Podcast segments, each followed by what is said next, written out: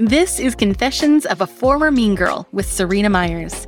I'm a master transformation mentor and shadow guide, and I work with heart centered, high achieving women who are on the journey to becoming the truest version of themselves, which is only possible by first accepting all that they are. This podcast explores the lessons I've learned from my bad decisions so you can feel better about yours. It's normal to be a messy human, so let's talk about it. Hello, and welcome to today's episode of Confessions of a Former Mean Girl. It's been a little bit, and to be honest, I needed a little tiny break between our last episodes and now to recalibrate and rethink. And actually, a lot of the things that have been going on for me are kind of the inspiration behind this episode. Now we hear talk in different kind of spiritual circles about the term the dark night of the soul. I haven't had a dark night of the soul in the last few months, don't worry. Thankfully, I'm actually really grateful for that because it has definitely been a part of my history. But I think that, you know, because those moments are so deep and they're so critical and, you know, many of us don't actually even come back from those spaces. I think sometimes we think about that being the hardest and most uncomfortable part of our spiritual journey. And in many ways, it is. The thing for me about a dark night of the soul is that it becomes this go, no go point, And it is the thing that will eventually break through to this massive transformation. You hear the expression breakdown to break through. And that's definitely what the dark night of the soul has been for me historically, although sometimes it's not a night of the soul, it's like a season. But the part that I find myself in repeatedly, and I say this as somebody who has spent the last 15 years in deep personal inquiry and a lot of introspection and just growth the part that has been the most uncomfortable for me is what I always call like the liminal space. So I actually did the cheesy thing of pulling up on Wikipedia the definition of liminality. And this was so eloquently put that even though it's cheesy to share a definition, I wanted to share it with you. And so it says that liminality is the quality of ambiguity or disorientation that comes in the middle stage of a rite of passage when participants no longer hold their pre ritual status and have not yet begun the transition to the status they will hold when the rite is complete. And so I always think of it as this limbo, this open space where you know you aren't the person that you were before. And yet you don't actually know what you're stepping into or what you're becoming. And there is this immense requirement for trust, for self compassion, and for the ability to not need to control everything. And if you're anything like me, that is basically the most painful thing that anyone could possibly ever suggest to you.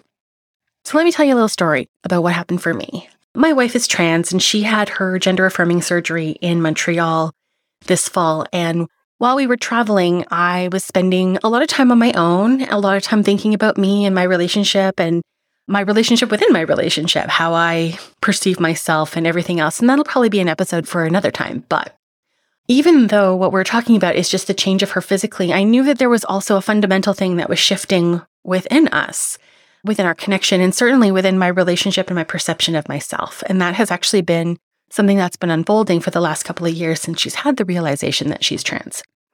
Now, one of my best friends is a flight attendant who happened to have a layover in Montreal while we were there. And so we met up. And on my way to see her, I saw a dead skunk on the highway.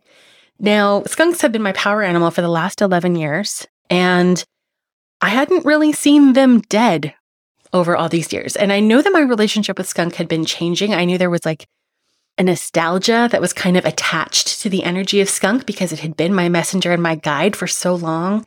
And it was also the first animal medicine I ever worked with. So there is like a sweet attachment to it and a deep love for this animal as a whole. And so seeing it dead on the highway, I had this moment of like, oh shit, like, is that a sign? Now, typically for me, skunk is a sign, hey, you're on the right track, everything is good, like, keep up the good work. And seeing your messenger, who's normally your green light, show up dead was kind of like a bit of a, I guess, an invitation to pause and so I sat down with my friend, who is a wonderful spiritual teacher, and I asked her, I said, Hey, so like, you know, what do you think about this idea about skunk being dead on the highway? And she said, You know, you've been working with skunk for a really long time, and you're not the person that you were when you first started working with skunk. One of skunk's big medicines is boundaries. And like boundaries is something that I have actually done a really great job of embodying in the most recent years. And so she said, you know, it could very well be that this was the nudge to say, hey, it's time to let skunk go. It's time for a new animal messenger to emerge. And so I sat with that. And it was definitely one of those things that, like, I knew in my heart was true, but I wasn't really willing to let go of. I didn't want her to be right. And I sat with it and I kept, like, almost fixating on, okay, great, but like, if it's not skunk, then what? Like, who is my new teacher? Who is my new medicine? And there was this need to find some comfort in the not knowing. Because now, even though it wasn't so much this idea of limbo in terms of my day to day life, it definitely was with this medicine that I would work with on a regular basis. Now, in the days and weeks that followed, I ended up having multiple encounters with deer, including some that come right up to my door, of one that walked up my street who I had a nice face to face encounter with. We've put up a little camera so that I can watch them, like all these different things. I've now like bonded with this new animal teacher, and I'm still actually really getting to know her medicine. I'm still like literally weeks into my new relationship with deer as opposed to 11 years with skunk. And I don't exactly know what she's here to teach yet. I know that it's very feminine and it's very soft. It's definitely different from the kind of fire that I tend to hold generally. And so it is really beautiful and it is this whole relearning. But it wouldn't have been possible if I had stayed with my feet planted firmly in, like, no, no, no, skunk is my messenger. Skunk is my medicine. This is the way it's got to be. And what I realized is that, yes, like a lot of time has passed since I started working with skunk. And I have been definitely many versions of myself. I feel like sometimes it's like every few months I have a massive upgrade and I'm no longer the person that I was. So, how can I be trying to step into these new seasons, these new ways of being, while still clinging to the old ways of doing things and the old ways of connecting? And this is the big message for me in being in the liminal space is in the trust that I don't need to have it figured all out, that I can know that I'm a child of the divine, that I am held, that I am guided, that I am protected, that I am supported, and to allow that to be enough without needing to control it or decide how it's going to be and how it's going to show up. And this is not an easy place to be, particularly if you're somebody who has a history like mine where there was a lot of uncertainty, where you didn't feel safe, where things only happened if you made them happen for yourself. Like that becomes part of your programming. And the thing is, is that if you're also somebody who wants to manifest the life of your dreams, it is really hard to be both because that true, big, powerful manifestation, yes, there is the doing where you're getting clear on the vision and you're doing the showing up, but the allowing is the biggest part of it. The trust that it's coming, the deep knowing that you are loved and held and worthy of those desires. And we can't hold on to control, and be in trust at the same time. When I think about my big dreams, and let's actually use my business as an example for this in particular, I often used to think that I didn't have the things that I wanted or the audience size or even just like the impact that I really wanted to have. Not from an ego place, but from a, I believe that this is medicine that can help people and I need to get the word out. I used to really believe that it was because of money that I didn't have enough money to get the reach. I didn't have enough money to like hire the support to be able to build a team, to be able to have myself be held. And what I found in the last year, after, if you don't know my story, just over a year ago, my wife and I woke up millionaires. Having money no longer be the issue, being able to hire the help and to get the support and to have the ads and the coaches and the strategists and the whatever, and still not be in the place that I wanted to be was really confronting and frustrating. And it's been something that I've had to grieve, to be honest. There was a part of me that was not even ready to show up for this episode today. And if it wasn't for my podcast producer giving me a nudge, I probably wouldn't be recording right now because I'm still kind of deeply in the grief of it.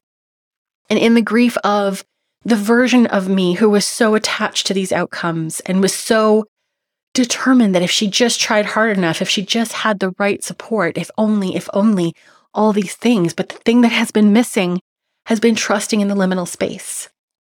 Because in that darkness, that is where incubation happens. It's where it's almost like the universal womb where we can be rebirthed.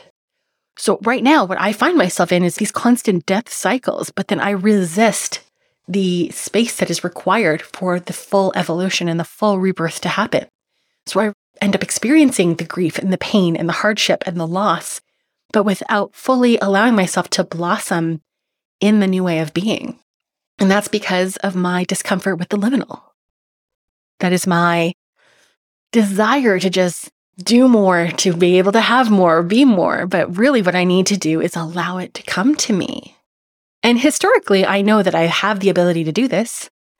I know that every time I do, I am supported and served and held. But it's just this, I don't know, this like busy mind that thinks, oh no, it has to be me. I have to be the one. And so, as of right now, I'm kind of in this space where I am trying to reconnect into the trust. And I know that in order for me to be held and be provided for, two things have to happen. One, I need to be clear about what I want. And two, I need to actually let it come to me. Because every time I have done this, I have been provided for in ways beyond my wildest dreams. The universe can provide something so much better for me that I can dream up with my own little tiny human mind than could have ever been possible by me trying to force it and control it. And so, because I know that this clarity piece is so important, I am now committing to asking myself some really big questions. Questions like, what do I actually want? And I don't mean that just in my career, but in every aspect of my life. Anything that isn't feeling like 110% fulfilled right now, like what do I actually want? And why do I want that thing? And with this, why do I want that thing? It's kind of like pretty faceted. There's parts of it of like, okay, great. So, like, what do I think it's going to bring? Who do I think I will be when I have it? What is it going to mean for me? What is not having it going to mean for me? But then with that idea, once we know like the depth of why we want the thing that we want or the things that we want, once we know that depth, we can then say, okay, great. What else can provide that for me? And again, we have our limited human minds. We might not be able to understand the breadth of what can provide that for us. But oftentimes we're chasing something that is only one channel of being able to get a particular itch scratched. And it's good for us to kind of just ask that question, not because we're trying to, you know, control other ways of the universe to like providing for us, but so that we can actually get to the truth of like, this isn't the only one way. And if it isn't the only one way, and then why are we so fixated on this being the thing that we are calling in? Because oftentimes it is attached to programming that we've received about like what it means to be successful, what it means to be happy, what it means to be good, what it means to be desirable. And the more that we can ask these questions, and we ask this, of course, with an open heart, with a lot of compassion, self compassion, and no judgment, because otherwise we're not going to be able to get to our truth the more we can ask these questions, the better we can know ourselves, the better we can even make decisions in the liminal space that will support us and nourish us. Because maybe we can't get to the end game while we're in this kind of energetic limbo, but we can work with a mantra that will evoke that same emotion, or we can work with color that will evoke that same emotion. We can do an activity like for me, like I love the feeling of flow and like water, I'm terrible at watercolor painting, but the way the brush moves and the way the water spreads the pigment, like that is flow to me. So, like, maybe flow is the thing that I want to work on, maybe I can, while I'm waiting for it to show up in my day to day life, maybe I can do something like watercolor that is going to be like my bridge so that I'm getting that experience. Like I said, that particular itch scratched. I'm getting that taken care of now while I'm waiting for it to become part of my everyday reality. And of course, it's not the same thing as you know, being effortlessly carried through task after task and everything just lights you up and feels really good. It's not the same kind of flow, but it is an experience of flow. And we have to stop making it this or that, good or bad, you know, or big or small. We can honor like that this is the experience, regardless of what size it is. So, if you have found yourself at this place, particularly if you know you're in a space of crossroads and you are waiting for the next thing to happen, but actively waiting. Like you are just, you're on this precipice and you're in the state of trust and you're working really hard and maybe you're finding it uncomfortable. Try asking yourself these questions. Try spending that time with yourself and with the quiet. You would be surprised at the things that get revealed to you just by making the space to listen. So we're going to leave you with that for today, my darling. I hope that this is, you know, rung true for you. And if so, I would love it if you sent me a DM over on Instagram. We'll make sure that the link is in the show notes. It is so important to be witnessed in your process, particularly when you're in this space of uncertainty. And it's not that you need me for validation. It's not that you need me for any answers. I believe you already have the answers in you, but to have someone witness you asking these questions or any epiphanies you have can be so powerful. And it would be an honor to hold that space for you, even if it isn't just a DM. So I'm sending you all my love today. I hope this finds you well, and we will talk together again next episode. That's it for this episode. Thanks for spending this time with me. Make sure to stay in touch between episodes by following me on Instagram. I'm at Serena Myers. If this episode inspired you or you want to support the show, please give it a share to your favorite peeps and leave a rating on Apple Podcasts. I'll see you next time.